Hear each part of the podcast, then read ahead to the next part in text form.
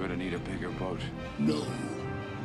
I am your father. I'm gonna make him an offer he can't refuse. Life was like a box of chocolates. Wax on, wax off. I see dead people. Here's Johnny. It's a liar! You can't handle the truth. Good now! Frankly, my dear, I don't give a damn. Get away from her, you bitch! Chief, try this. Made it myself. Thanks. Here's to swimming with bow-legged women. Cinematic Leap. Hi, and welcome to Cinematic Leap, a movie podcast where we apply six degrees of Kevin Bacon style process to select our next movie. Each week, we'll watch a movie, provide our review, then take a cinematic leap by selecting an actor, director, crew member within this pod's movie to choose our next movie. As always, I'm joined by my two wonderful co hosts, Michael Thompson You're going to need a bigger boat. and Glenn Greening. Want to get drunk? Fool around? Uh, that's not very appropriate. Sorry. I should have worked harder on that quote. Yeah, that's a little awkward. Yeah. It's unexpected though, Glenn. Sounds yeah, good. well played. Well played. Yeah. Gentlemen, how are we? Not too bad. I've just realised that um funny like you know I can't use that. You're going to need a bigger boat for the quote in the thing because it's already in the intro It's, it's for the, the, first one. It is Yeah. the yeah, is the number So- one quote on our. Oh, that's um, awkward. our start. Mm, that's used all right. to- There's, there's other quotes in there. Here's to swimming might with use bow-legged women, Michael. Yeah, I, I heard that line. I was going, what does that mean? Oh, there was one that's um, Who knows? I, I googled it. there was one Go, where they're talking about all the kids in the water or something, going, "Ah, they're all going to die." There's that quote. Who knows? Um, you know, it was uh basically something about morally ambiguous women or you know loose women Yes. to use a terrible seventies phrase or Oh, earlier well. than seventies. Yeah, well, I don't, I don't think. Look, let's be honest. I think Quint would be probably watching Sky News. Let's be honest, Oh yeah, hell, and then some. and Fox News, and He probably would have actually raided the Capitol He if he could be bothered to get off his boat. So this is it, boys. The last one of season two, last episode. I don't know whether to be happy or sad. Um, excited because we go into another season of Cinematic Leap. We do, we do. I'm happy because we finally get to do one of my top three movies. So that's Yeah. that's exciting. A couple of hops to get here. Yes, yeah. What was was the first of your trilogy? Uh, the Fugitive, Mm-hmm.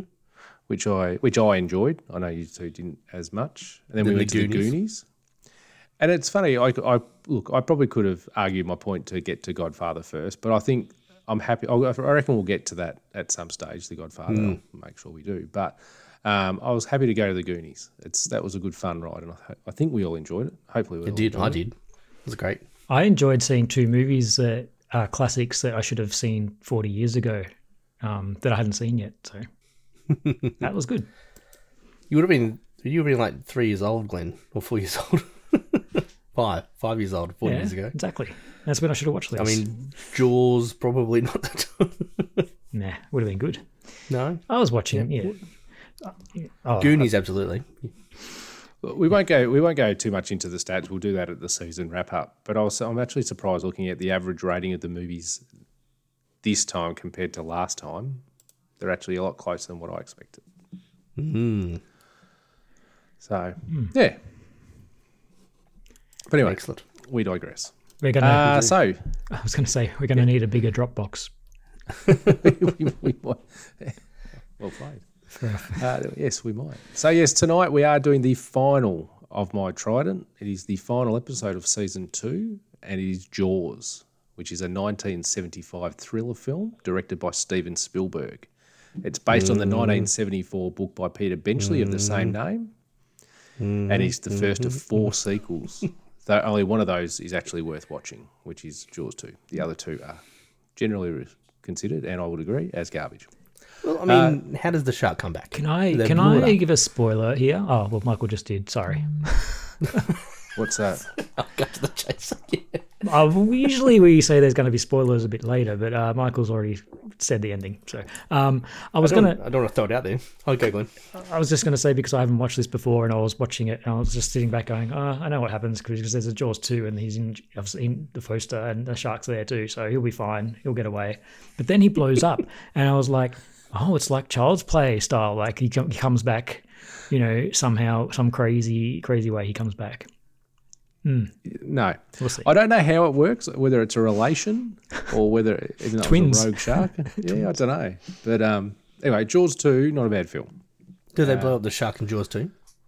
No, It's I, don't, I scarier when won't they give you any spoil. when they I Does won't give just any get away? spoilers. I mean, it's been 48 years since Jaws. So, I mean, if you haven't watched the end by now, you're it's probably a bit too late. Spoilers are coming, kids. Well, that's true, and but you don't know the end of Jaws too, so I'm not going I'm to. just, I'm just going to Google it. Another spoiler is uh, it, it gets much scarier when they ca- caught up in the tornado and uh, Oh, and when it grows up, like it's not just a kid anymore, but it grows up to like, you know, the Meg. Oh dear me. It- All right. like, I guess it's interesting, and we might get to this, but like there's there's Jaws, and then of course, like from there, there's all these other different kind of um, creature attack kind of films. Yeah, and Um, look, this this I think well, I don't I don't know if this would have started. There would have been probably some weird like alien movies and things like that that probably Oh, came stacks. out before. Creature from the Black Lagoon. these- That's like surely the spawn of like you know yeah, lot but creature films. this was the first blockbuster or something, though, wasn't it? Like the big summer Was, blockbuster. yeah. Yeah. This was the first summer blockbuster, and there's some ridiculous stats. And we'll get we'll, million people. No, we might as well do it now. Sixty-seven million people saw it that summer, yeah. avoiding the beach. yeah. We it came That's actually, I and that's before the, they watched the film. It did. People, this app, this scared the living shit out of people and stopped people going to the beach, um, and actually gave people genuine phobias of sharks in the ocean. And Like was- started them hunting sharks, which is like you know we'll talk about the Jaws effect later. Well, yes, yes, it hasn't probably had the most uh, overly great effect on on sharks. Interesting. I did see a stat. ABC aired this movie for the first time in 1979, so on on TV. It had 57% of the total TV audience when it was on, which is something. If you want to put it into now modern day, it's like three Super Bowls. Hmm. I haven't even watched any Super Bowls. Well, you know, well, you don't live in America, Michael, but yeah, and you're not a big sports man, but yeah, it's a phenomenal stat to think that so much that this movie was so big. And interestingly, it was where a lot of movies were put out. A, nothing was ever put out at the summertime, and this Yep. was, which was, which was big in itself. It was based, and apparently, I think it was put out basically to fall in line with the book coming out on. Um, Twas not Scott. no, It was it was um, production overrun, so they basically fell behind in the shooting schedule, um, and so they missed the Christmas period films, ah, and so you know they put it in the July. okay. Um, because at it did actually it, it did come out at the same time as the book came out on um, soft copy or what do you call it? Paperback? Not soft copy, paperback. Thanks, Glenn. I knew I should have referred Or, to or was it librarian. ebook? No, probably not ebook at that stage. So, and apparently, like it was like usually movies that get put into 150 theaters at one time. This got put into 450 at straight away. Hmm. And they actually wanted to put it into 800. And this is where this movie continually comes in, where luck plays a lot of luck or good decisions really made this movie what it was. Like a, it went to summer, which worked would have worked out perfectly when you think of the where it's set, what it's about. Hmm. It, it they wanted to put it into like 850 theaters, and the bloke said, "No, no, no, let's just do 450. So we're going to absolutely flood it, but not too much. So people will still have to drive. It'll still be an event to go." And it's all these little things that this movie, the for most famously, the, the thing about this movie is that the shark didn't actually work. Which, funnily enough, if you put something mechanical into salt water, things are going to go wrong um, because and they actually filmed this on the ocean. They could have done it in a sound studio, like in a, a, a pool at, in Hollywood, but they said no, no, we're going to do this on the ocean. And It probably and filming took like budget. and filming took like four or five months. It was Yeah. renowned. It was actually known as flaws by a lot of the uh, people that worked on it. Such was the problems they had. Ah, well they're wrong, aren't they? Well, I did all right in the end, which Yeah. we'll get to in a second. Uh, this movie stars Roy Scheider, Robert Shaw, and Richard Dreyfuss. Co-stars Lorraine Gray and Murray Hamilton, and then a host of actual people that live there. Carl Gottlieb, I think, also wrote it. He was in it. But um, yeah, they're the let's be honest, they're the main cast. There wasn't a lot of other people in this movie. Had a budget of nine million, which Yeah, probably would have been a lot of money in Yeah. 1975. How much Well, do you reckon sh- it made? Oh, look, I can I saw the thing, but overall I don't know. But the each shark was worth two hundred and fifty thousand dollars. So there's almost a ninth of the budget on the sharks. um, Right. Give me a guess. How much do you reckon it made? Now I don't know if this is In that calculated summer? for now. Yeah, or when it was on its release. I well, assume ask that's Glenn what because I because I know I know the number. At least at least a few people saw it. How many? How, what What do you reckon the budget this thing would have made? Well, it was Based off, nine it had a budget of nine. What do you reckon it made? eighty. Four hundred and seventy six point five million dollars. I thought you meant the first day. right. Is that the life of the film?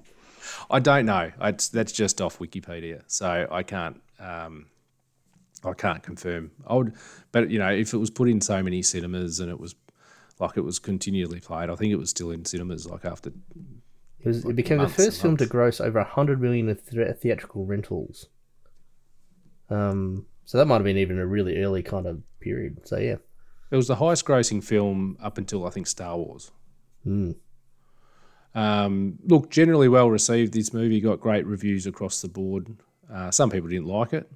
Um, one person did critique that it shouldn't be a PG rating, which when you think, which I know they had less ratings at that stage, but if you think that this movie was rated PG, so in other words, parental guidance, so you could be effectively a, a ten or twelve year old. Well, I could watch Uh, it when could- I was five. I'll, I'll let out a secret. I, re- I reckon I let um, my daughter Jada watch this at about eleven. So, but it's a classic, so you're allowed to do that. Uh, IMDb rating of eight point one, Metacritic seventy, uh, sorry, eighty seven out of hundred with a user score of eight point six, uh, and Rotten Tomatoes has a a ninety percent audience score. wow, that's actually quite high. It won three Academy Awards in the 1975 Academy Awards for Best Film Editing, Best Original Dramatic Score, and Best Sound. Uh, it was also nominated for Best Film, but lost to One Flew Over the Cuckoo's Nest, which wasn't a bad film. And Uh, guess, oh, who are you going to say? you go. We're going to talk about uh, our man John. Well, John did all right. He won. He won a Grammy out of this, a BAFTA and a Golden Globe. Um, Steven Spielberg didn't get nominated for Best Director for this film, which was a surprise. Uh, although it was a pretty stacked field. Milos Forman won it with Robert Altman, uh, Federico Fellini, Sidney Lumet, and Stanley Kubrick all featuring as well. Uh, and none of the actors were nominated, which I think is a surprise. Yeah, Uh, the it's shark, was, recently- the shark should have been nominated. I was going to Yeah, lead. the Can I can I lead do you know the shark and uh, we go to Jaws two? happily. Although that shark did, so I don't know how that works. Um, it has been selected for preservation in the National Film Res- Registry, recognising it as a landmark horror film and the first summer movie. Um, yeah, which I th- and we've discussed all of that. Uh, obviously, I chose the Leaper, which was Steven Spielberg, uh, and it was specifically to get to this movie because I do love this movie. Now, um, Glenn, had you seen this? No, I hadn't seen this. Oh, interesting. I think I Michael, had you seen this? Um, I'd seen lots of bits and pieces. I probably um, uh, yeah, like there were bit, lots of it was familiar. Um, there wasn't a lot that I felt that I hadn't seen. I, I'm going to probably go with a yes. Yeah, I mean it's on TV all the time and stuff like that. Um, John Williams actually did win the Oscar for Jaws as well. Yeah, they won it for is it best? Yeah, Music, best. Sound. best original score. Um, so your thoughts, Michael, when I chose this? I guess you're talking. Yeah, all right. Yeah, okay. um, yeah, I was like, you know, I was like, all right, let's yeah, let's watch this. Although it's been been a couple of weeks since we've been together, at no stage was I going, oh shit, I need to watch that. I need to get onto that right away. I'm excited for it. It was like, I think I put it off a lot. yeah, yeah, that's fair enough. Glenn, what were your thoughts? I was excited to watch it. Yeah. Oh. Um. Sorry, I thought I was on mute, but I'm not. Um. Yeah, I was excited to watch it. Um. But I didn't want to watch it till we were about to record, so I could have it fresh. So I just literally finished it half an hour ago. Yeah. Um. Yeah, and it's one of those films where people always say, "What you haven't seen Jaws?" And now I now I don't have it anymore to say that. so Yeah, uh, it's one of those films that everyone's seen. You'd you'd think, and so when I say I haven't seen it, people are always shocked. And I got to think of a Yeah. new film I haven't seen now that everyone else has seen. Godfather. Now I've seen it. All of that's it. Oh, that's I haven't Michael. You, which is a disgrace, Michael. for a film for a film teacher. It's odd that or media teacher. Okay, it's odd that you haven't seen. Yeah, you know, Pete of the Kelly greatest is- movies Peter's pointed this out to me a number of times. So The uh, the lead, oh, sorry, this is off track slightly, but Godfather. That's one. Of, that's one I hadn't seen for a long, long time. And then 2020, and we were all locked down, and uh, we all couldn't go out. And I thought, you know what, this is a chance to watch the Godfather movies. I thought I'm going to sit down, I'm going to watch these movies. I haven't watched them. see, if I, if I had that chance again, it'd be the Lord of the Rings, easily extended editions, probably with the Hobbit, like all, all Oh, six films. I'd seen those, but I hadn't seen the Godfather, so it was my opportunity. So I watched one and two, and then I, I didn't get to three in the end. Um, Just not keen for it though. Uh, don't worry about three. it's look, it's if if three was released, I reckon by itself, it probably wouldn't have been a bad movie. But when you're back off, when you're off the back of you know two of the best movies of all time, it it did suffer. Um, Michael, throw to the trailer.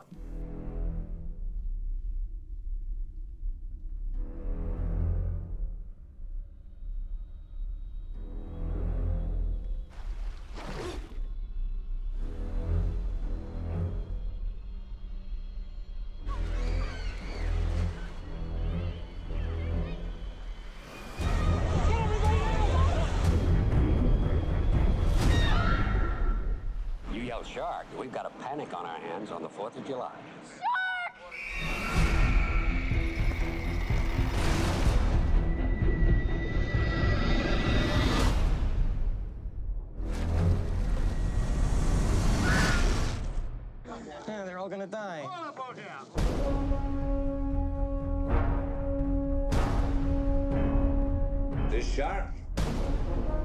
He's got lifeless eyes, black eyes, like a doll's eyes.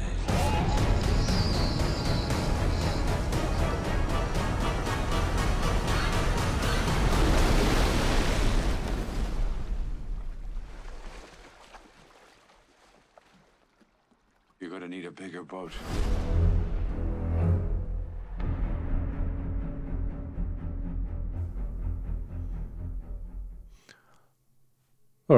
Uh, obviously, I will do the synopsis. Um, there will be spoilers, people. And we've Uh, already as spoiled always. most of it. Well, we have. We've already spoken about a chunk of it. Yep. And I look obviously bit of a secret to podcasting. We do put the usually put the trailer in at post, but listen to the trailer. The trailer is awesome.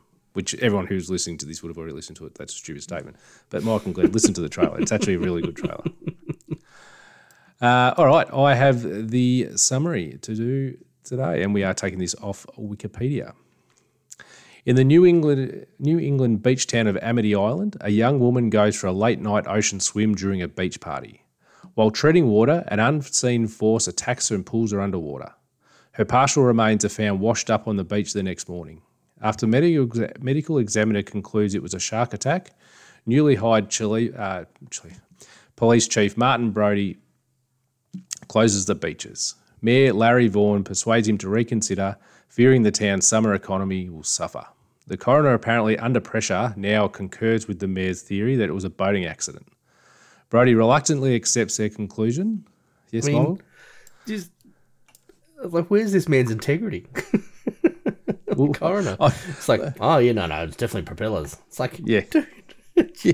Like you literally just said it was a shark. Yeah, and and like um, he gets the body out later, like you know, as, as you'll talk about, and it's like It's in a bucket. the- It's in like a dish bucket. It's barely anything left, and and like you hear the autopsy, and it's like, dude, what the fuck? So, Oh, sorry, Scott, keep going. no, no, you're right. Uh, yeah, so the, the coroner, apparently under pressure, now concurs with the mayor's theory that it was a boating accident. Brody reluctantly accepts their conclusion until soon after a young boy, Alex Kintner, is killed at a crowded beach. A bounty is placed on the shark, causing an amateur shark hunting frenzy. Quint, an eccentric and rough, roughened local shark hunter, offers his, them fishermen now. well, yeah, offers his offers his services for ten thousand. Meanwhile, consulting oceanographer Matt Hooper examines the girl's remains, confirming that an abnormally shark killed her. Thoughts so far? We're about probably twenty odd minutes, 25 minutes into the movie. Um, I'll just I'll start um, by just saying that opening sequence, I could identify with that guy on the beach who was like following the girl, and he's like, "Oh, I'm coming, I'm coming." And he's trying to get his clothes off, and he's just like half drunk. And I was like, "Man, I'd be, I'd so be that guy. I'd just be falling down and falling asleep, probably trying to get my wet pants off." And I'm laying, and, and he's just laying there like don't even Just know. passes out on the beach. And I was Yeah, like, "Oh it- man, this is very relatable." So, lady, let's just lay in the sand. Like you don't have to go swimming. yeah, Where are and we this is- going? We're going swimming. you know, and swimming, Oh and swimming while you're drunk. We know that's reckless. Reckless people. Very, very much so. Yeah, I mean, I'd- yeah. Reminded me of We'll a time about in. Queensland when I went swimming with these random people that we met. I believe you were there, Michael. Mm, yes. Yeah, it was fun. No shark attacks. No. Well, they never came don't back, think so. these girls. No, I don't know. No. They did. One of them ended up sleeping in the bunk above me with my brother. Oh, Awkward really? story. We won't go into it further. We're not. Oops. Yeah. mm.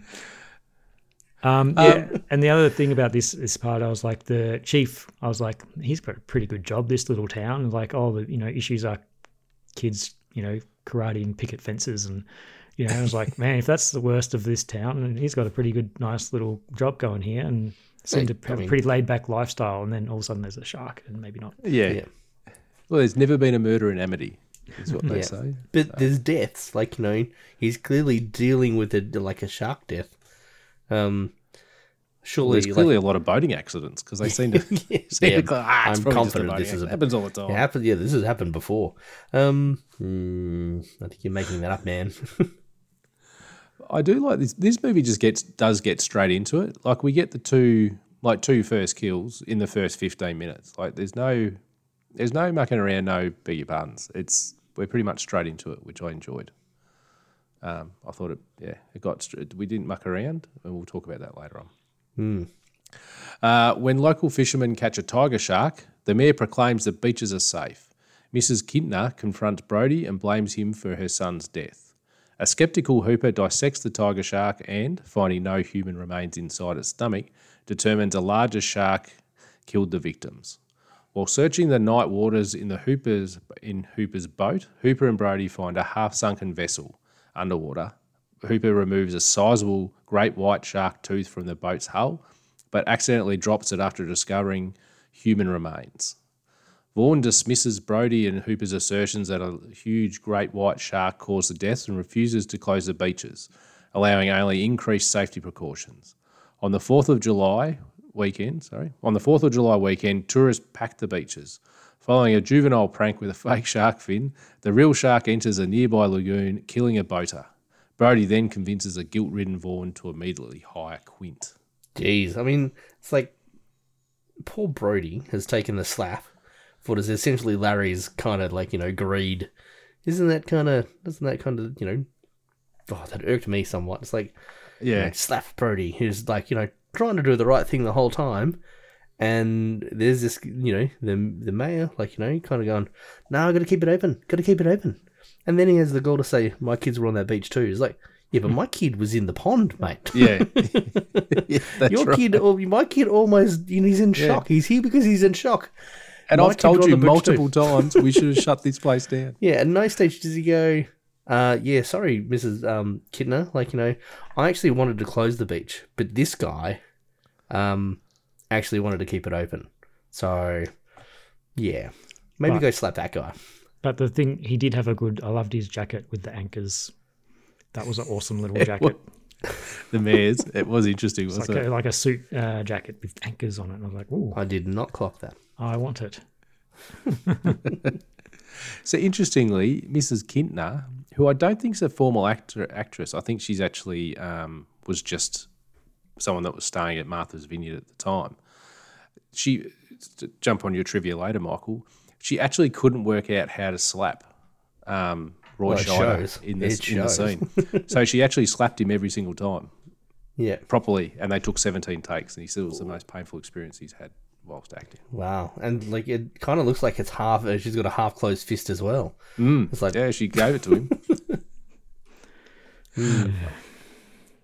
just be, Um, do one and be done with it. Uh, all right, so now we're off the now we're onto the boat. Despite tension between Quint and Hooper, they set out with Brody on Quint's boat to hunt the shark. As Brody lays down a chum line, the shark suddenly appears behind the boat. Quint estimating it's 25 foot, which is 7.6 metres here in Australia, long, and weighs three tonnes, harpoons it with a line attached to a flotation barrel.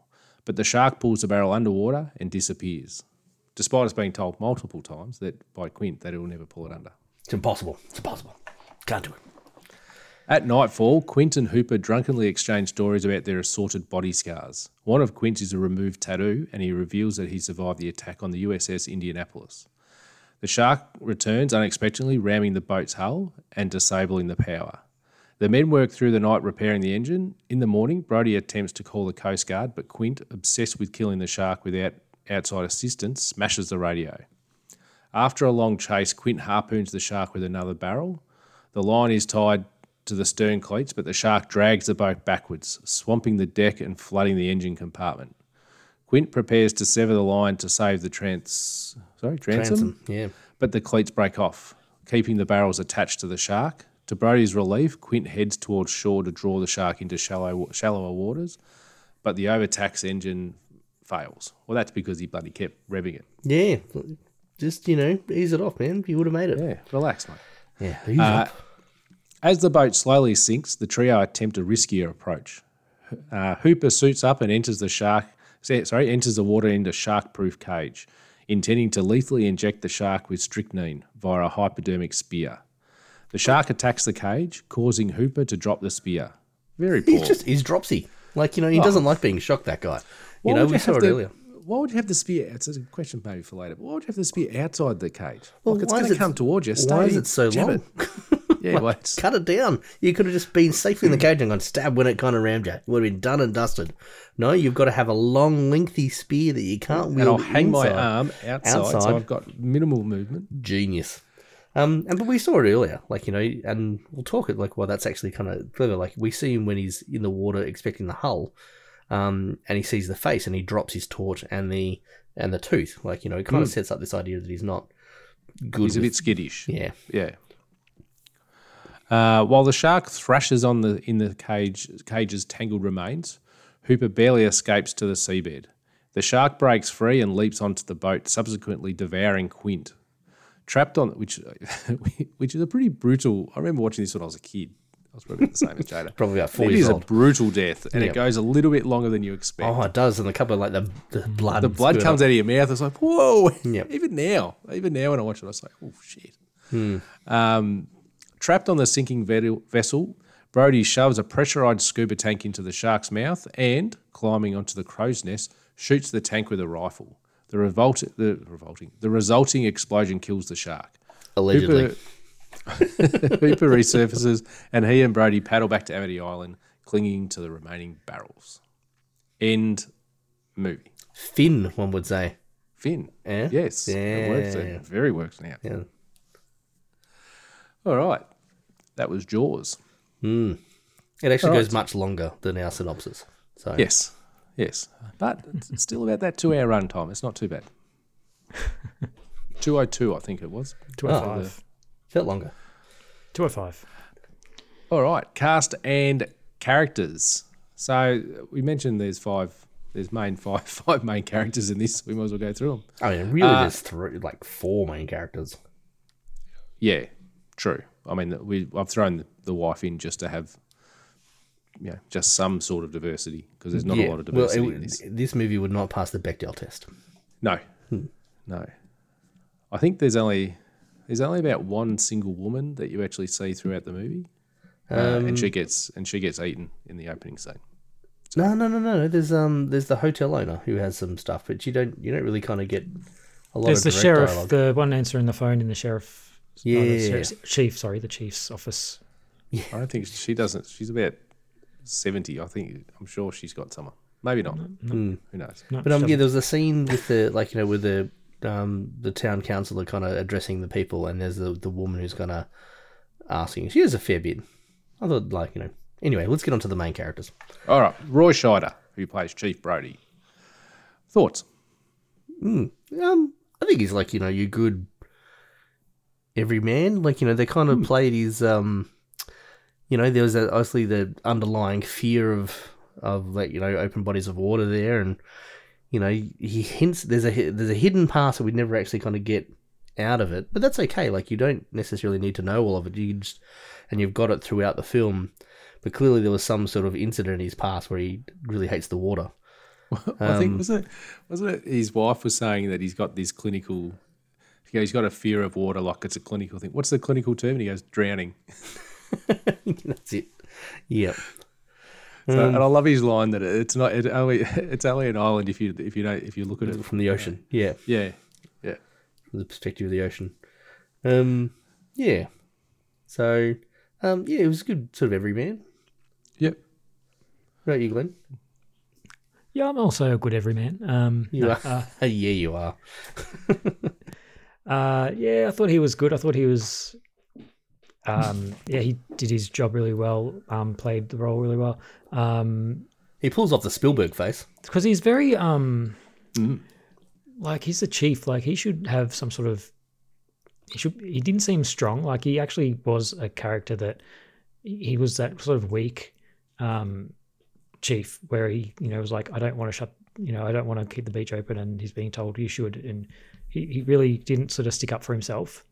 Um, He had a bit of that character, um, which he did well. Um, I yeah, thought. I, w- I wonder if that's because he's he's only new.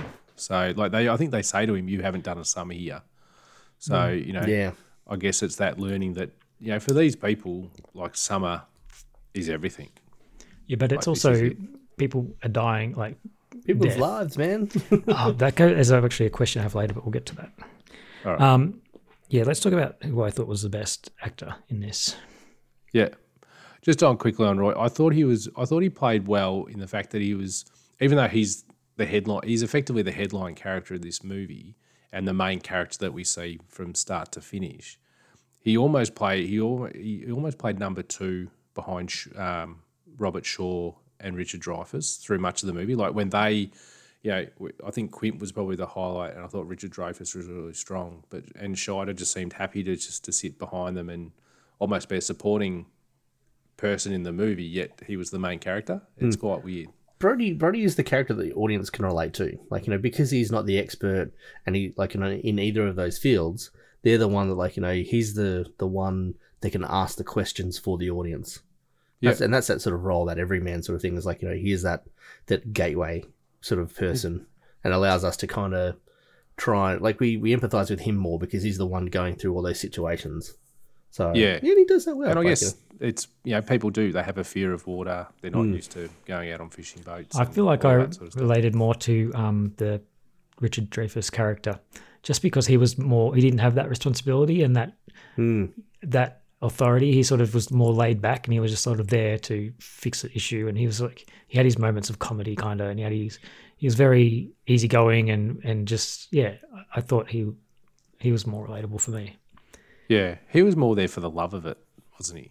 Like Well, he's he a scientist, isn't he? Like he's Yeah. the he's the expert. He's the one who's kind of, you know, partially wants to tag the like you know the the creature. Um. Yeah. Well, I think I did. I was listening to um, another podcast, and they were talking about how this is described. dare you, Scott. yeah, got to got to steal ideas every now and then, Michael. Yeah. Uh, no, and they talk about that that the three main characters of of you know Brody, Hooper, and Quint. It's the three ways that you can tackle any problem. You can look at it from a scientific point of view. You can look at it from a spiritual point of view, which is Quint, which I don't quite understand how Quint's spiritual, but I guess he's got a love of the sea. Um, and then you've got the everyman, and in this case, the everyman works. So Yeah. which I blowing shit up with um a gun, Hmm. a gun and an oxygen tank. yeah. everyman. What did you th- What did you think of uh, Richard Dreyfuss's performance, Glenn? Being that you I thought saw he yourself in him the most. yeah, he was a highlight of the movie for me. Like out, out of all the actors, I thought he was just really fun to watch. Um, Hmm. He sort of, I feel like he stole the scenes he was in, kind of. Um, he was, yeah, he just. It's just because I knew he was in it and I saw him, and I just because I've never watched a lot of these older movies, and I was like, I, I imagine him as older, much older. It's, Yeah. it's hard seeing him so young, isn't it? He is, isn't it? and I was it's like, oh wow, he's actually really good, and I feel like he was had funny as well, and I think, um, and I was looking up his other movies, and he was in Stakeout, which I remember watching when I was a kid. And I That was was with like, Emilio Estevez. I think so, yeah. And I don't know.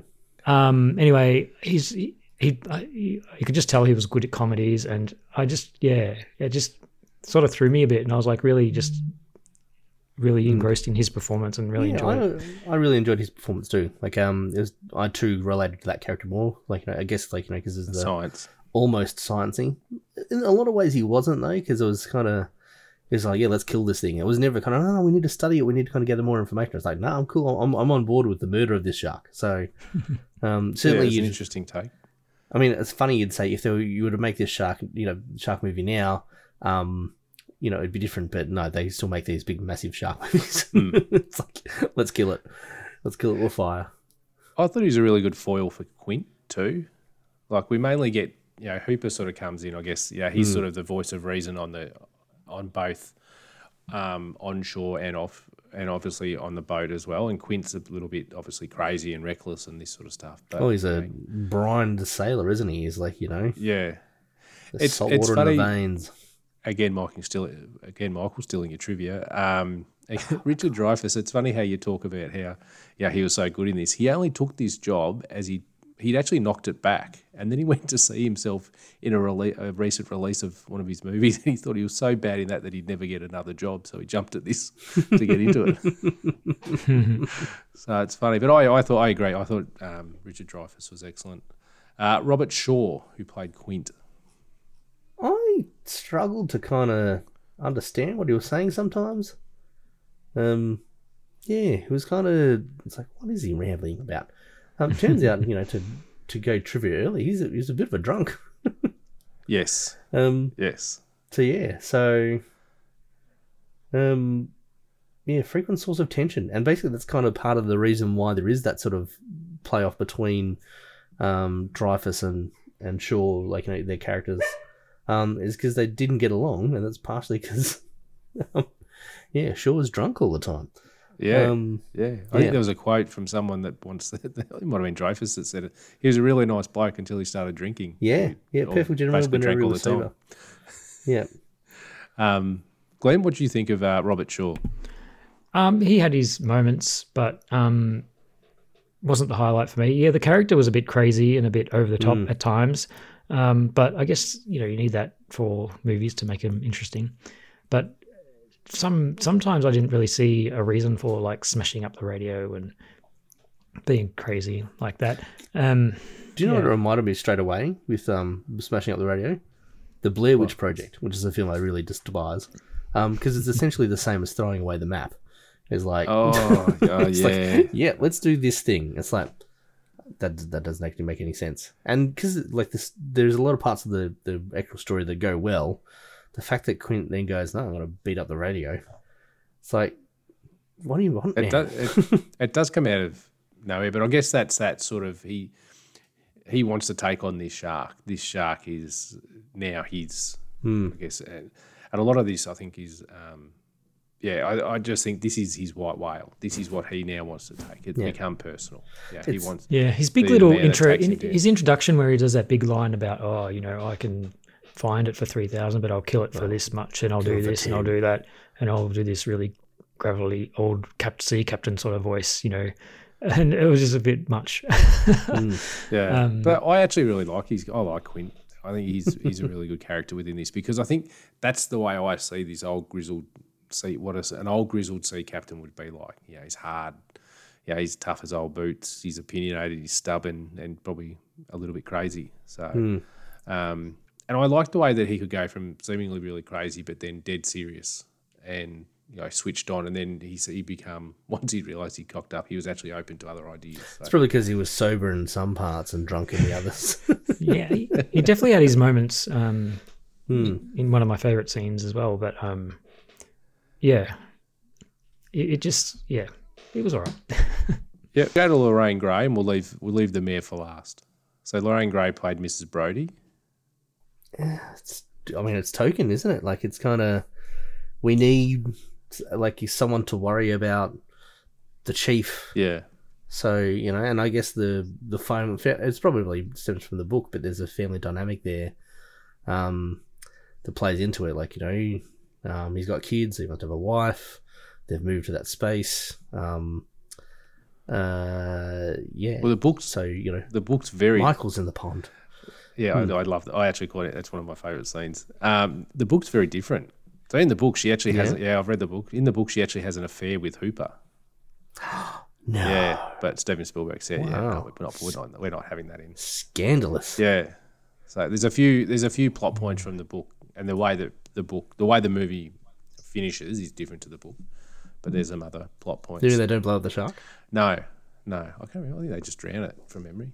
I haven't read it. They From, drown the shark. well, oh, that's what How do you drown a shark? Well, that's what Quint said. We'll bring it to the shallower waters and we'll we'll basically drown it. So I guess if you can stop it, because don't sharks have to swim forward so they get water over their gills so they can breathe? So if you can stop it,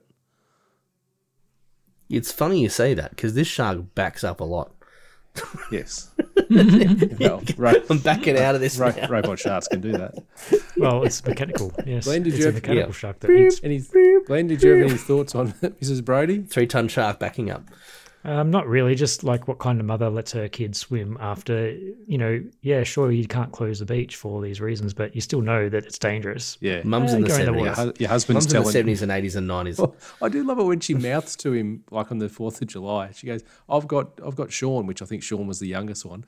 I've got Sean, Yeah. and then the next scene you've got Michael, who's all the way over, who's taking his boat all the way over to the pond, and Sean's running behind him. I'm I thought you were supposed to be looking after this kid. Like he looks about like- four years old, five years old. Yeah. And aren't you glad that he's actually not in the boat when Yeah, um like you know when he you know the capsizes, uh, which I don't understand how it capsized. well, because the, Like, there's no the shark. No, I don't know how. I don't know unless I don't know how theirs did. Unless the shark. That's probably a question for later if we want. But if the the shark has hit the first one and then sort of clipped the second one, which has knocked it over, because they maybe or maybe they've all moved over to one side, which is I don't know, it. Jubiscott, because then like in the same pass the, the the shark passes the boat Yeah, and then turns around and goes out. So and avoids Michael who's in shock, goes in hospital. Yeah.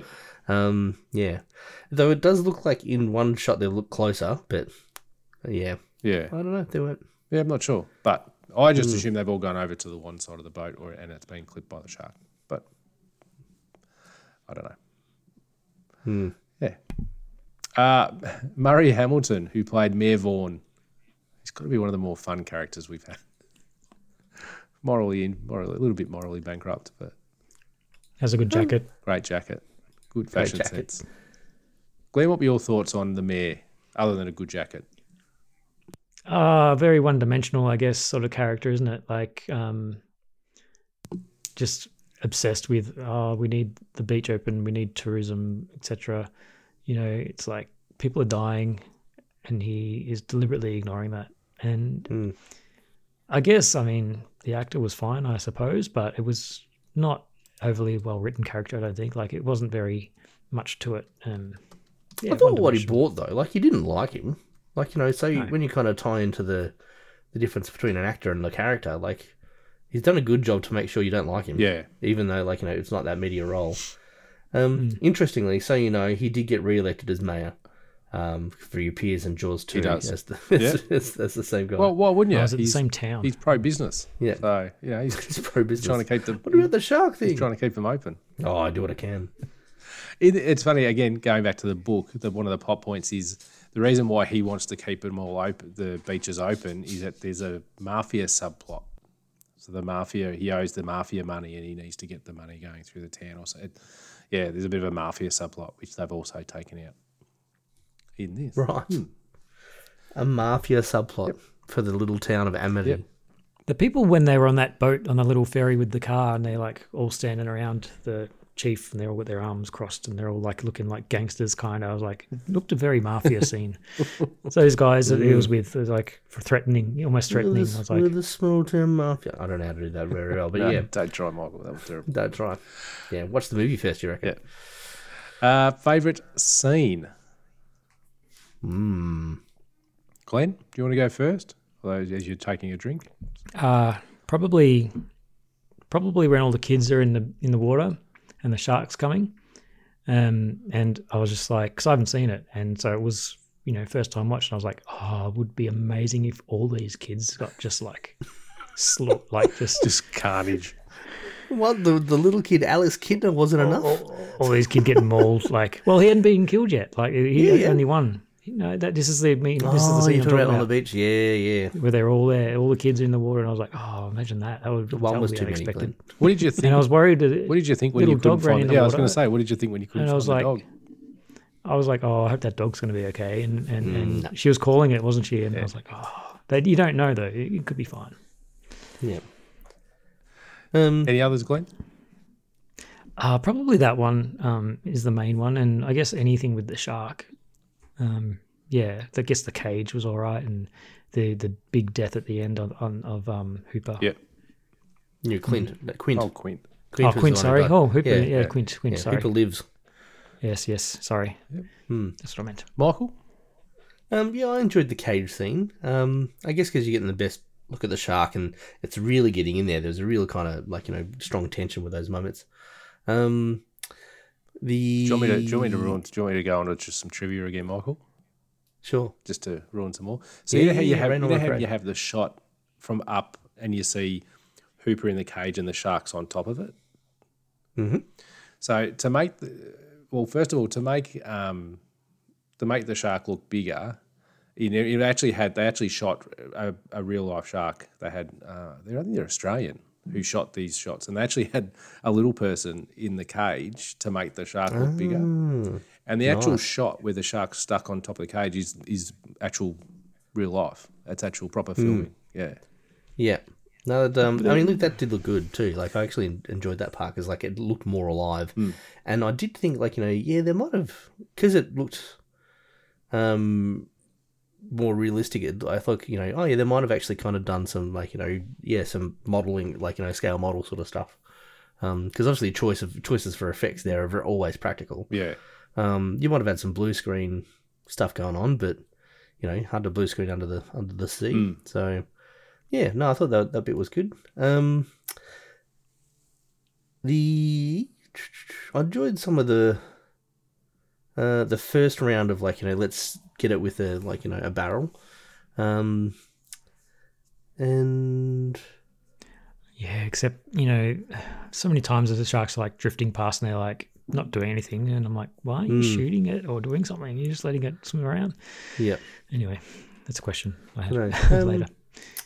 Yeah, and of course, like you know, you, the the climax with the um when the boat starts to sink, like you know, that's kind of I enjoyed that bit too. Yeah. Hmm.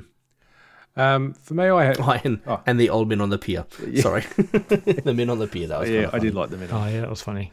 Um, for me, I love the opening, that first death scene, because it, it takes you straight into it, and the, you know you never see the shark, but it's just all you can, it's just dark. You've got this poor girl that's just been pulled from side to side, and I, which I don't think, That was really done. That was done really yeah, effectively. which I don't actually think is how sharks attack, mind you, but it's just the way it, like, I guess for us now watching this, this is a this movie's you know nearly fifty years old. But imagine watching this in 1975. Like this would have been groundbreaking. But that would have been Oh, just yeah, like absolutely terrifying.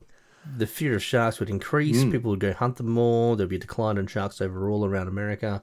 Um, yeah, I can At see first, um, when that girl in, was swimming at the start, at first I thought, oh, the boy, the the guy's coming and she's just gone under the water. He's giving her a fright. But then she starts going side to side, being dragged. I'm like, oh, okay, maybe it's not Yeah, this the dude guy. is definitely still passing Yeah, out. no, on he's I'm not sure. going anywhere, and she's Yeah. he's been eaten in- to bits. and it's a classic setup. Like you know that sort of like you see those scenes in like, in Piranha and Piranha 3D. Like you know, and there was like um because there's you know I've actually I'm a bit of a I- I've watched a few of the Piranha films. Yeah. Um, they're, they're not great cinema, but No. for some reason, like you know, they're it's like it's my fun um kind of horror creature one.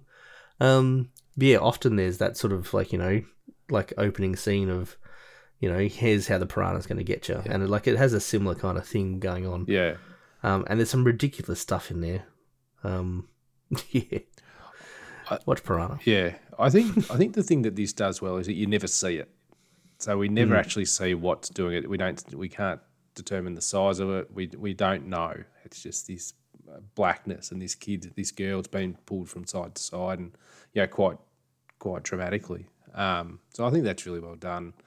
Um, I love it when Michael's telling Brody to get out of the boat, and his wife's going, "No, don't be silly. It's fine. It's his birthday tomorrow. He's just sitting in it. He'll be fine." And then she looks down at a book, and the sharks are taking a boat, and she starts yelling at him, "Get out of the, get out of the boat, get out of the boat!" uh, it's probably one of the, her only really, you know, probably prominent scenes. Um, I love the scene where after he gets slapped and they're sitting at the dinner table, and the kid. It's just a really nice, quiet scene, and the kid starts copying Brody at the table.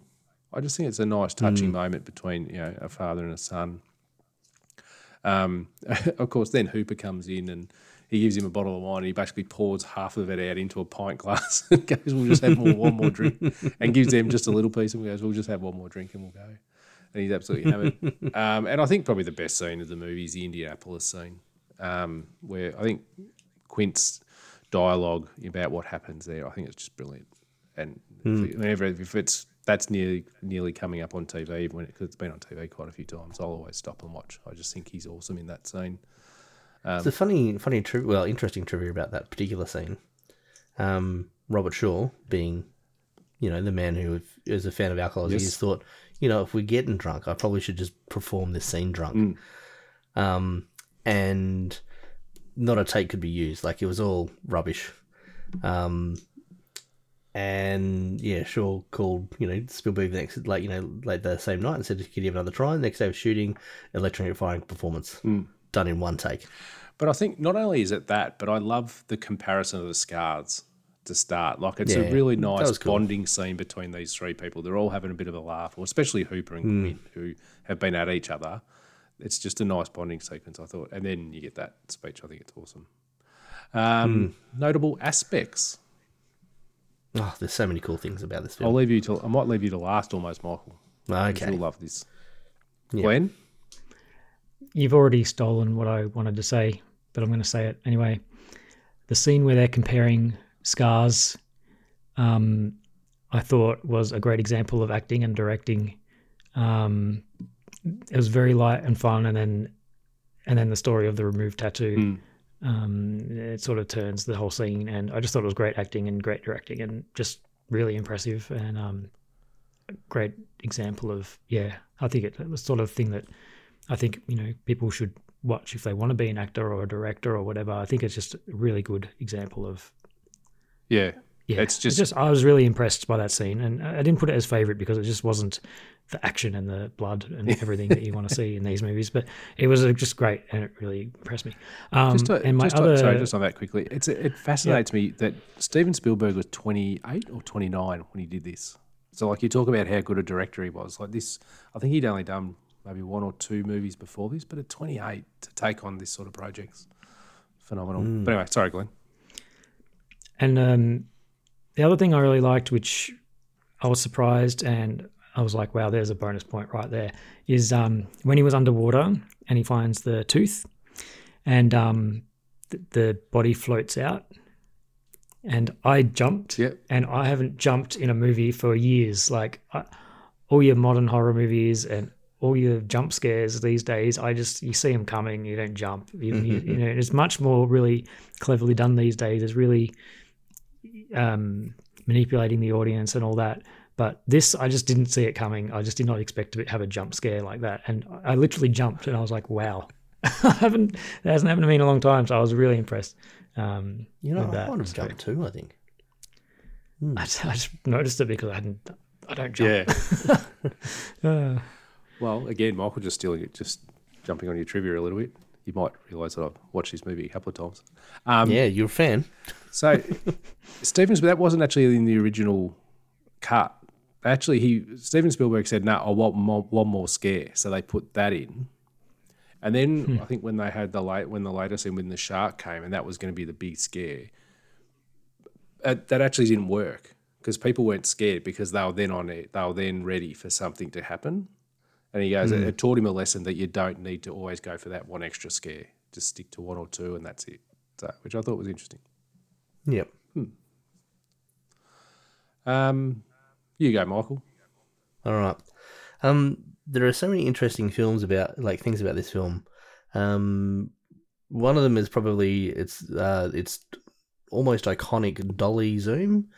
Um, and you see that when, like, you know, Alex Kintner is kind of taken by a shark and, like, you know, he's been ramping up for that moment. I was kind of waiting for it. Um, and it's when, like, you know, finally the, the shark does attack and there's this kind of, like, yeah, this dolly zoom in that kind of changes the, you know, the perspective of the background versus foreground. Yeah. Um, and segue into that, that it's actually, um, this film has a prominent use of that blocking like where it does block foreground against background, and it's really, it's you know, when you know about it, it's kind of go, oh, you, you notice a bit more. And I, I think I'd watched something a while back about um, some still Spielberg stuff, or might have been actually Jaws in particular. Um, and like it said, yeah, it, it does this, and you go, yeah, it really does do that. But so that's where like you know you can have this long shot, but you've also got like so people are in the background, but then you've got something something in the foreground which changes the context of the shot. And there was a number of times where it even had um, someone in the foreground, and then like you know stuff going on in the on the background. Um, yeah, so that was you know there's extensive use of that sort of composition and framing and and use of the two levels of shot. Um, did you guys notice how quiet the film was? What outside of the score? Well, they're, they're like the score.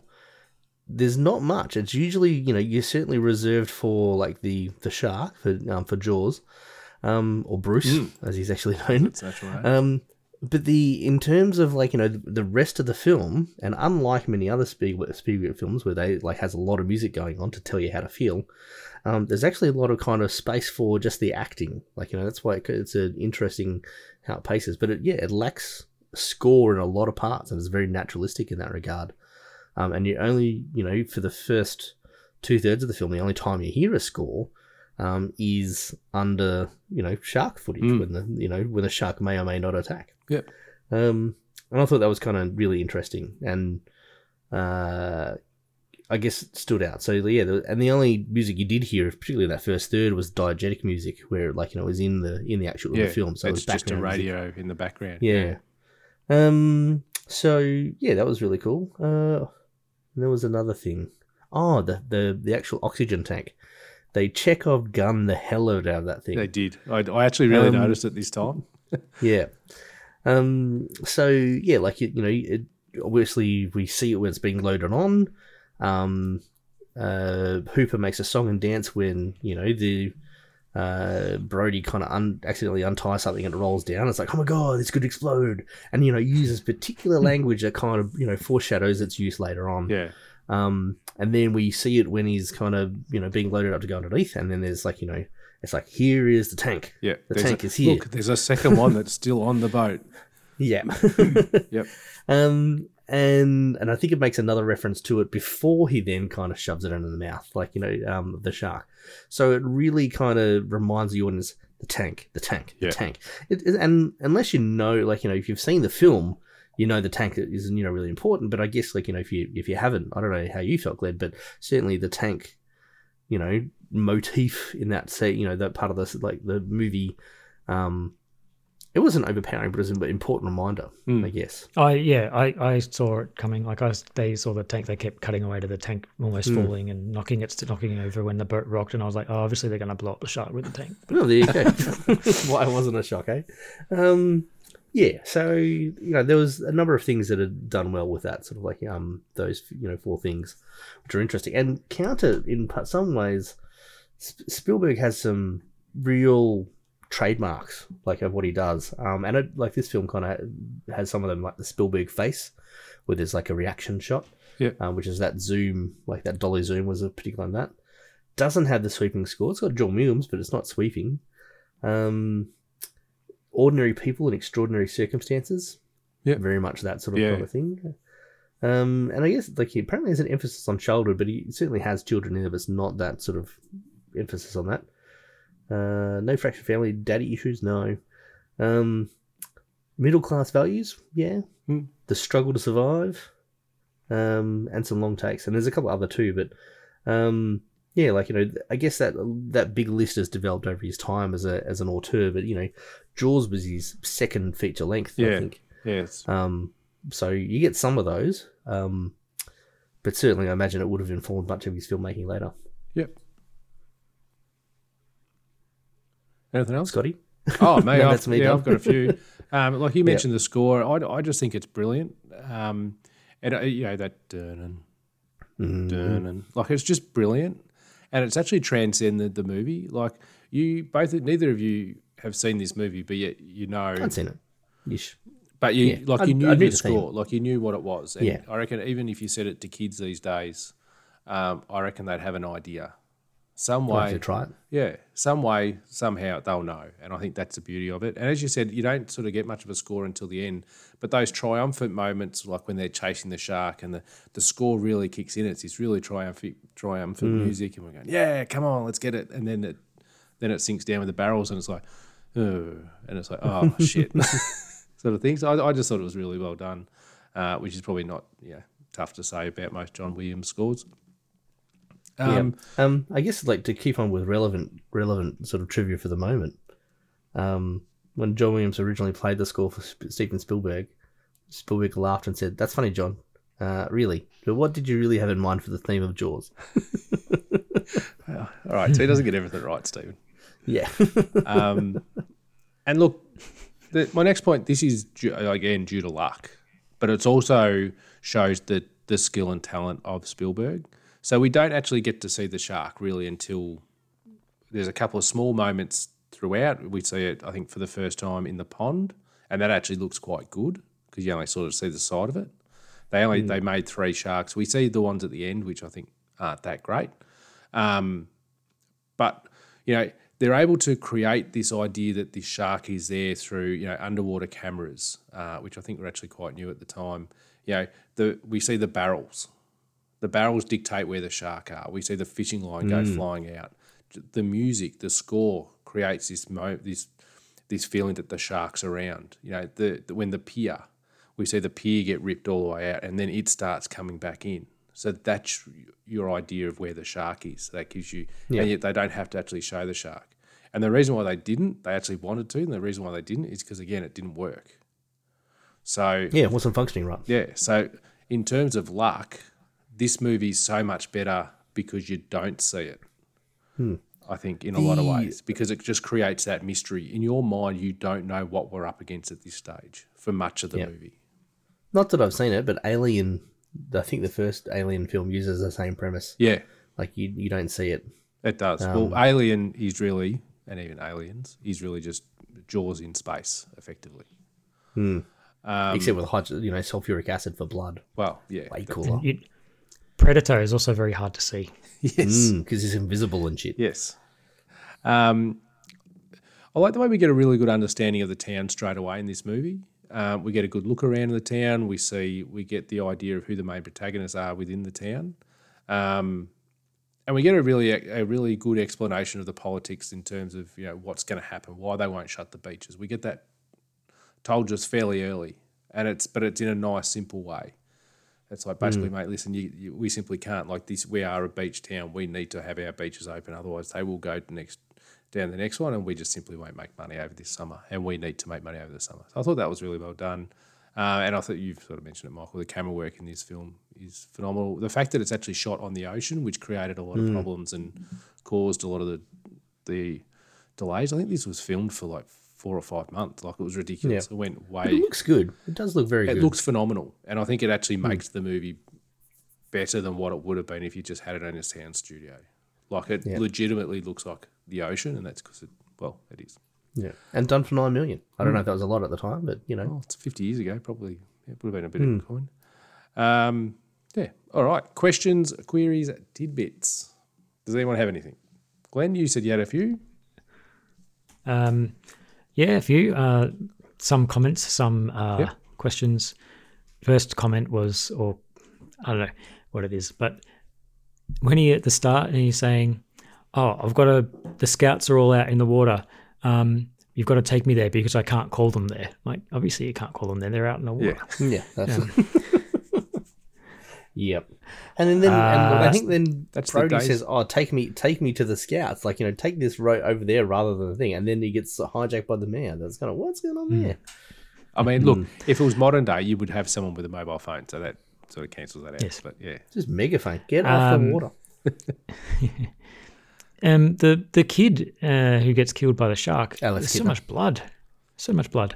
But the girl at the start, no blood, Well, we don't. no blood in the water at all. Well, we don't know. It's dark. Well, she gets she gets shaken around, and there's literally no blood. There's no kind of gross stuff coming up that, like, you know, she's no got my blood. blood. Mm, true. Well, she probably just gets bitten in half and then dragged under. I don't know. That's a good good point. There's a lot of blood in the water. Anyway, um, my my next question: Why would you scratch your nails down a blackboard in a movie? How is that helpful to anyone anywhere ever? Like, why would you do that? Just give them the, the salt of the earth kind of arm. We'll give you Imagine your being in the cinema. Imagine being in the cinema hearing that. Yeah. Like, oh man, everyone would. I'd I mean, do kids? I mean, I, I needed a sound effect to actually play that in my classroom. Just like, Yeah. just do that. It's like, what is that sound? That's a blackboard, kids. Yeah, that's right. Just on a Well, most people metaphorical don't even know what that is these days. yeah, Do you have whiteboards these days? Yeah. It's all know. white. So it just it doesn't even like that's too much squeak. It's like it's really soft. It's a bit racist having only white and It's Anyway. because they're they're bit, easy bit, to. bit, bit draw on. diversity. Oh, yeah. Um, I- and my ne- it's so busy at that beach. Like, uh, why would you let your kids in the water so soon after what happened? Even like, oh, the beach is closed. No, we opened it. Like, okay, they opened it, but it's dangerous. I might just not put let the kids go in the water, especially if your kid is your dad is the chief. Yeah, Um, oh, absolutely. Yeah. Who Yes. lets the kids? Let's the just skip That this was summer, just kids. Go swim in the pool or something. Pa- Parenting was but different back then- then. It must yeah, have been. That's true. Um, but even At least even wait a day. It's Larry. you See if anyone else gets killed. Mayor Larry. Um, I assume it's Larry. I don't know if it is. Um, he's the he's the one that says, you know, I don't know who it is, but Bob. We'll call him Bob. Why aren't you swimming? It's like, oh, you know, just I'm just kind of put on sunscreen. It's like, get out in the water. And it's like, why don't just say no? It's like I don't want to get in the water, Larry, because there's a shark, and I do not want to be bait. You why don't you get in the water? Like if you really were so you know cared a lot, you go in the water. Yeah, the old man wasn't going anywhere near the water, was he? Yeah, no. So Um, just got a couple more. Um, who plays solitaire on a boat with their like the cards? He's got them, and they're so neat. Like he's got his cards, his solitaire on the boat. And I'm like, surely the cards would blow away, or the boat's rocking, he's in they'd the be cabin. all over the place. He's underneath. No, he was out Like he's on under. the- He's sitting down. He's underneath. So the wind, in theory, would go over the top. But I did notice. I did look at that myself, Glenn. and thought, oh, that'd be a tough. Oh, it's- I wonder. I wonder It's if it's very actually dark. just called um, Richard Dreyfuss on a in a different moment. Like he was just he wasn't required for the shot, so he's sitting down playing solitaire, and then they go, all right, no, no, we'll just keep that in there. You know, all right, let's go back to it, Hooper. Um, and the, the shark just slowly drifting past the boat. Like you think they'd be prepared, they'd harp, have the harpoon ready, or they'd shoot it. Or I just was like, oh, they're just letting it drift past. They're not even, you know, concerned. Like I would have been prepared, surely. Like I was like, shoot it, do something. But yeah, anyway. Um, and the other one, why would they break the? Ra- why would he break the radio so he can't communicate communicate with the coast guard? I thought that was really stupid. Um, and that's that's all my stupid Yeah. questions. Yeah. I think the radio one is, and it says in the synopsis that he goes crazy. He wants to take out this shark by himself. And you, it was a really good analogy with uh, not that I've seen Moby Dick or read the book, but you know, there's all you know that sort of Captain Ahab things, like you know, um, and you know what, he does destroy himself, and I was actually a bit sad, like you know, that no one mentioned. Well, the sharks finally got him because he was a survivor from the sharks. Hmm. You know, I could have swore that was a you know that's the line is coming. Um, you've done really good good with questions, Glenn. I had one. Oh, which I forgot. Every time I cut typing them up, there's like something jump. A shark jumps out in the water. I'm like, oh, what? Oh, no, rewind it. Watch that bit again. Um, I mean, why does the shark swim backwards? Like beep beep beep. Just Oh, there's another thing I was going to say about when that shark comes out of the water. There's one of those shots you were talking about with the foreground, and then in the background the shark comes. Um, it reminded me of when I was in uh, Universal Studios back in the mid '80s, I think it was, and on the studio tour thing train. And I, I, I don't know if I remember this wrong or if this is real, but either way, it's a good story. Um, I remember sitting on the side and a shark jaws come out of the water on the side, like we would- the little train goes through a Yep. water thing across. It's the still thing, there, by and the a way. shark just come out, and I just I remember panicking and going, "Oh my god!" And I ran to the other side. And there was another shark on the other side because it's like for both sides, like uh, you Yeah. see a shark, and I was like freaking out, like freaking sharks everywhere. Um, yeah. that's still there, by the way, Anyway, Glenn. I was very I was very young, very young. Michael? You know what, Gary Scott? I, I've had a question, but I've lost it Oh. because I was listening to Glenn. Here you go. No, I just had. How was Chrissy at the the girl at the start ever finding her clothes again after coming out of the ocean? Like she must have run fifty meters and she's throwing random clothes everywhere. How's she ever going to find them again?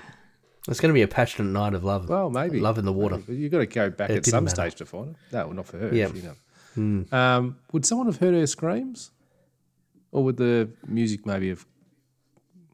I don't What know. did you think about it? little You- Oh, the campfire. They had the guitar. the campfire. I guess so waves the are proper- loud. Yeah.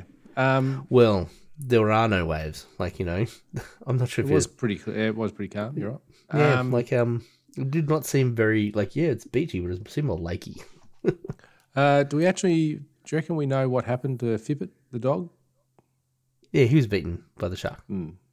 because it, it cuts to his just a stick Just a floating in the water. Yeah. Yeah, Maybe the dogs, because dogs are pretty good with that stuff. Maybe he knew and got the hell out of there. Who knows? But anyway. maybe. um, I think so. And my yeah, we got one, the stick, and then Alex Kintner's kind of half-eaten, Yeah. sort of. Is the dog in the sequel? Maybe. Uh, we don't know. Uh, didn't check. No. uh, Mayor Vaughn. Good mayor. He gets re-elected. Well, he's that's in right. the he's in the second movie. Yeah. So So he can't Um, have done that enough. much. He can't have done that much Yeah. wrong. Trying to Well, keep the the one- beaches open. He paid for he paid He for got the guy. Quint. Yeah.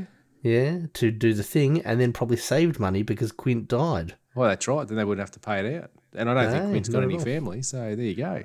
Yeah, a win, win, win, win. Look what I did. Yeah, sure, I got all these people killed. Boo, I killed the shark. Hmm. Yeah. Michael, have you thought of yours? No, I, I, That's right. really good question too. It's like this. you got to do trivia. So while you're doing Yep. that, see, it might pop back into your head when you might. find some It trivia. might. Over to you. Okay. Um, several decades after the film's release, uh, Lee Fierro, who played Mrs. Kintner, walked into a seafood restaurant and noticed that the menu had Alex Kintner sandwich. Uh, she she commented that uh, she had played his mother so many years ago. The owner of the restaurant ran out to meet her, and it was none other than Jeffrey uh, Voorhees, not random, you know, the, the killer, um, who played her son. They had not seen each other since the original movie shoot. Which is just a random meeting. It's fantastic. Yeah. Um, according to Wait, hang on. The the the person The person who owned the, the, actor store who, yeah, yeah, the had- boy- played the kid. Yeah. yeah, Oh, and he was selling his sandwiches off himself. yeah, yeah, it was cutting pieces That's- of meat off himself to feed. that is no, ridiculous. it's like it was called an Alex Kintner sandwich because it's It was obviously the like a, actor it's like a fish. It would have been like a flake Yeah. sandwich. Oh, so he called it it the Alex like a Kintner sandwich because he obvi- he was Yeah. the one that got eaten, and his Yeah. mum in the movie walked in. And it was he was the actor. And Yeah. he played it. Oh, I didn't realize that it was actually he, he was. Yeah. Okay. Um, according to director Steven Spielberg, the prop arm looked too fake in the scene where Chrissy's remains are discovered, so instead they buried a female crew member in the sand with only her arm exposed. That's actually kind of well done. Um, according to writer Carl Gottlieb, the line "You're gonna need a bigger boat" was not scripted, but was ad-libbed by Roy Scheider. Um, as mentioned before, Robert Shaw and Richard, Richard Dreyfuss could not stand each other, and two argued all the time, which resulted in the some in some good tension between Hooper and Quint. I think it actually worked better for the movie because you could. They actually did look like they did not like each other, both in the movie and clearly off screen. So Um, originally, Steven Spielberg was not the director of Jaws. Uh, the first director, Dick Richards, Dick Dick, was fired after meeting with producers and studio executives. Uh, in the meeting, he said that his opening shot would have the camera come out of the water to show the town, then the whale. What whale? Exactly. Basically, the producer then the producer said, "No, we're not making Moby Dick. Uh, we're gonna, you know, you're out because we need to know the difference between a whale and a shark." Um, Isn't a whale shark a type of shark? it is actually, but it's very docile.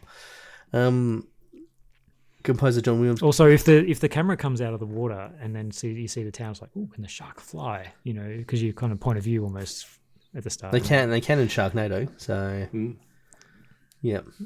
Um, composer John Williams conducted the orchestra during the 1976 Academy Awards. So when it was announced uh, that he won the Oscar for Best Score, he had to run up to the podium to accept his Oscar and then run back to continue conducting the orchestra. That's not bad. Oh, I thought you were going to say he made the um he made the orchestra do the Jaws theme as he ran up well, to the stage. you'd hope so. Um, Spielberg said that when he first read the novel, he found himself rooting for the shark because the human characters were so unlikable. Um.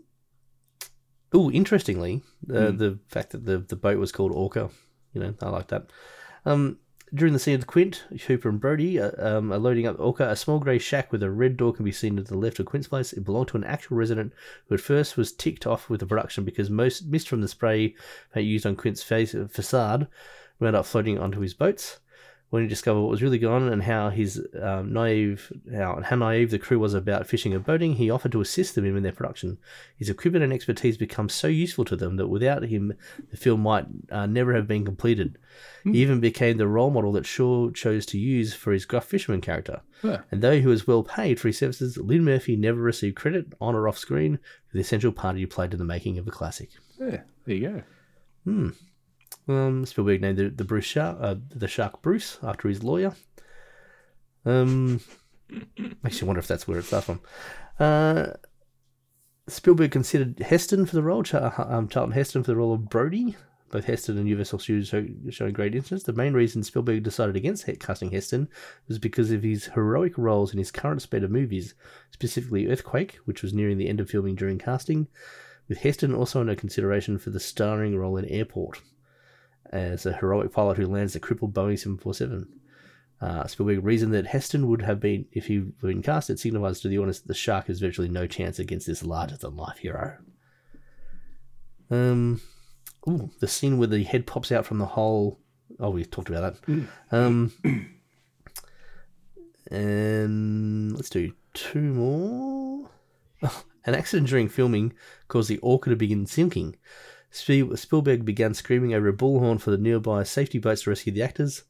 Uh, John R. Carter, already up to his knees in water on the sinking Orca, held up his uh, Nagra uh, tape recorder up over his head and screamed, um, "Fuck the fuck the actors! Save the sound department." Uh, during the accident, uh, the film camera was submerged, so its film, still submerged in seawater, was assumed to be ruined. But once it was realized that developing um, solution is saline, the film was flown to a New York film lab, and technicians didn't lose any of it. The accident described starting at uh, 1.30.07 in the Making of Jaws on the 30th anniversary edition of DVD. Um, uh, Spielberg shot roughly 25% of the film from water level to provide the viewers a, a, the perspective as if they were treading water. Beautiful. Hmm.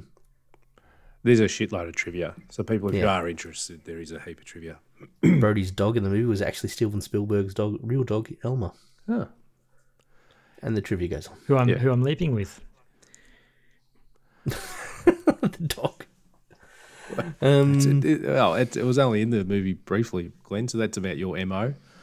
Um, interestingly, Steven Spielberg wasn't on set for the final shot because he'd heard rumors that because of how badly it had gone, they were going to play a prank on him, so he didn't turn up.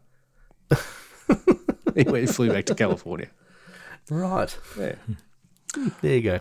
All right, final thoughts and rating. Obviously, we do rate out of 10, 10 being a fantastic movie, zero being a terrible movie, and five being somewhere in between. Michael, go with you first. Excellent. Um, whilst I, I, I struggle with sort of older films sometimes. Um, for me, it the pacing of it is actually quite slow. It, it felt like it, it dragged in a lot of spots. Um, technically, I think there's some really cool stuff going on, like you know the the way it's blocked and, and shot, and it does have like it's actually shot shot quite nicely. Um, and you know you don't uh, you don't have that kind of sense of 70s film grain um, which you know I think in my head, like you know, yeah, that's that's there. It's like no, it wasn't. Um, certainly, you get there's that aesthetic from the the time, um, especially with the hair and, and all the, the makeup and you know the the costumes. Um, yeah, but it's a really nice technical stuff. Um, the film is slow going until you really get to the um, the final third, and even then, that kind of felt you know quite long. Um, it's a six and a half for me. Six and a half. Six and a half. No problems. Glenn, Michael said all the same things that I thought, but I summed it up in a lot less words, which was it was better than I expected, a bit long for me. Um, that's basically um, my thoughts, but Michael's what he said is exactly what I thought. Yeah. Um, it- No, this it looked it looked good. Uh, the, the directing and acting and, and the shots and all the stuff was great. Um, and I and it was better than I expected. I yeah, I didn't know what to expect, but um, I thought a seventies movie. I just didn't know what to expect, and it was good. And for me, it's a solid seven point two five. Ooh, seven point two five. Nice. It was seven and a half, like halfway through. I was like, this is great, but then it sort of just it was a little bit long. Hmm. And then it was a seven, and then I was like, uh, no, seven point two There you go. Like in Scott's book, that would actually lose a whole point. So you've done well. Um, not surprisingly for me, this is a ten. I love this movie, um, and it's funny. I because I, I the thing that you still look at this movie, I think at the end, and, and you look at the that final shark where it's eating Quint, and it does look like a big rubber, you know, mechanical shark, and that's probably the one flaw of the movie, in my opinion. So, um, I thought I'd I'd go on a deep dive. I've watched all these all shark movies. I've watched The Meg and uh, Deep Blue Sea, and I've watched I watched three This last. is a ripper film. I watched three last weekend. Uh, I watched Open Water, which was actually quite good. I watched The Shallows, and I watched Shark Night 3D, which is quite possibly the worst movie I've ever seen, and I'll never ever watch again. And please, if you're out there, do not ever watch it. Um, so you know, and I've watched yeah a heap of other shark movies, and this movie still holds up better than just about any other shark movie, in my opinion. So you know, for that reason, I do enjoy these sorts of movies. I think it's a masterpiece in terms of filmmaking. Um, I think it's one of Spielberg's best movies, and for me, it's a ten. So, yeah, Well, a 10 is like actually a pretty good score. Um, it's probably even better than John Williams' score.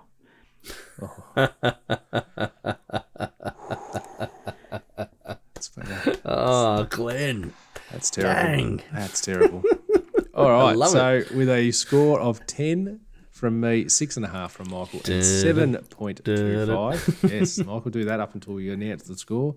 Gives us a total score of twenty three point seven five.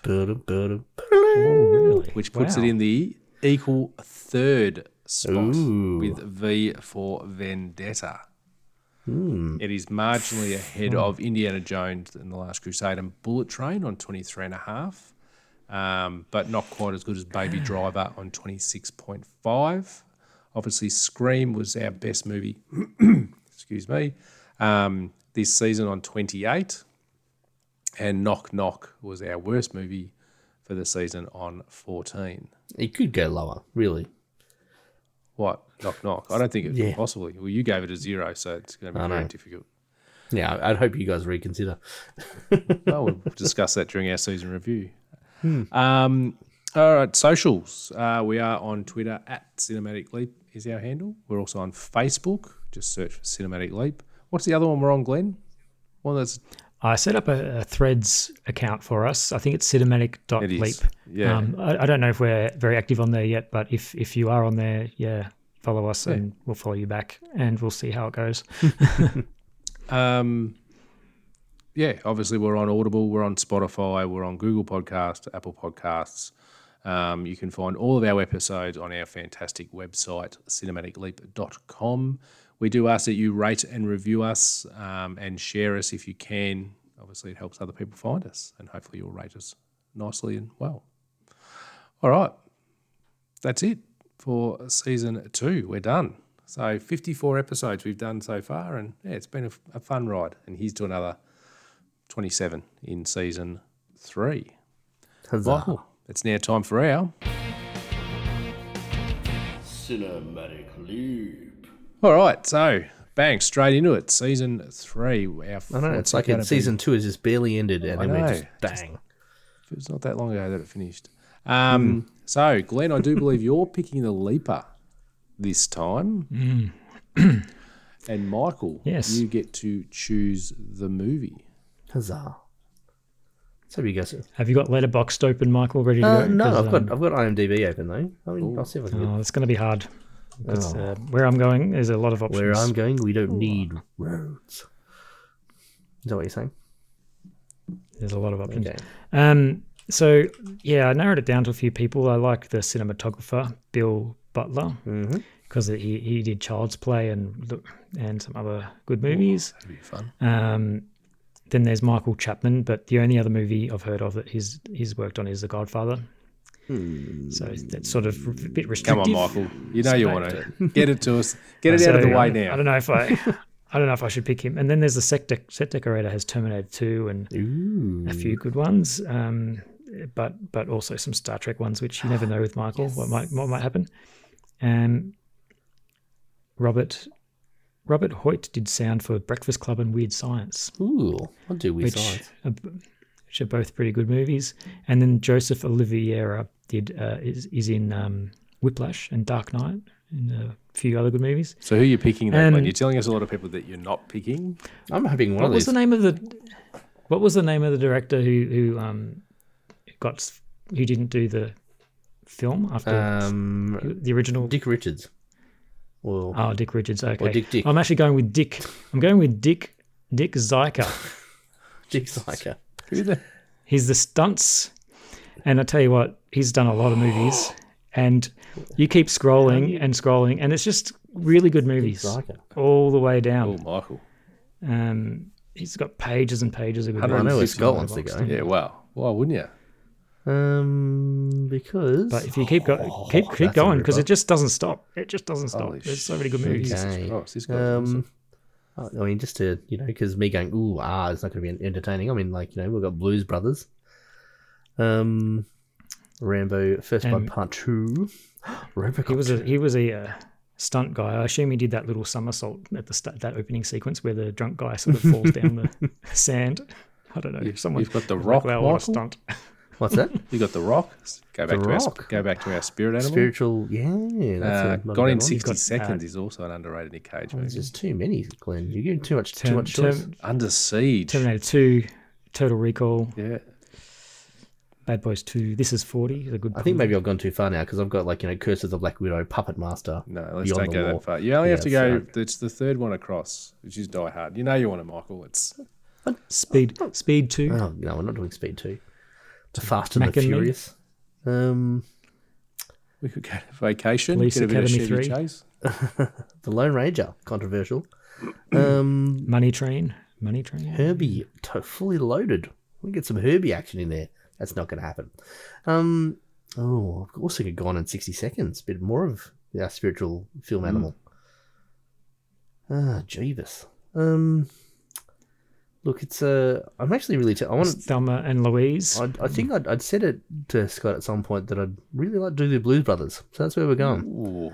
The Blues Brothers. Really? Hmm. Total Recall. It's right there. It is right there. Oh, Jesus Christ. I'm not, can't, no backsies now. Well, you, can, well, you no. can. You haven't actually picked it yet. so- Total Recall is where we're going. Lock that in. oh, really?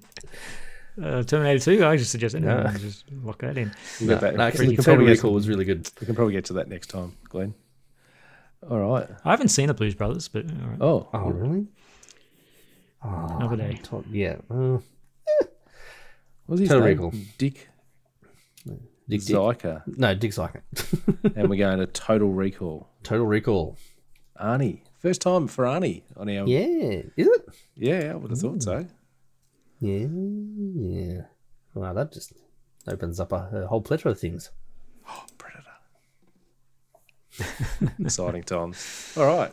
Oh, dear. So next time we will. Next time you listen to us, thank you all. First of all, thank you all for listening to us for our for season two. If hopefully you've listened to all of them, and hopefully you've listened to season one. Hopefully we have got better. I think we have.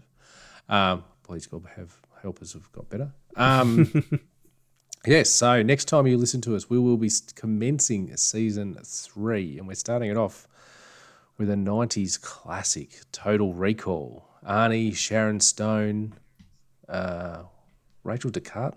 Other people. Rachel Descartes, I think she's in it.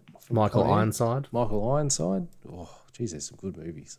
Good people in this. It's a great movie. All right, so next time you listen to us, that's what we'll be reviewing. Thank you again, everyone, for listening to us during season two. Very much appreciated. Uh, and hope you support us again in season three. Thank you. Take the Chevy to the levee. And like that, he's gone. In case I don't see you, good afternoon, good evening, and good night.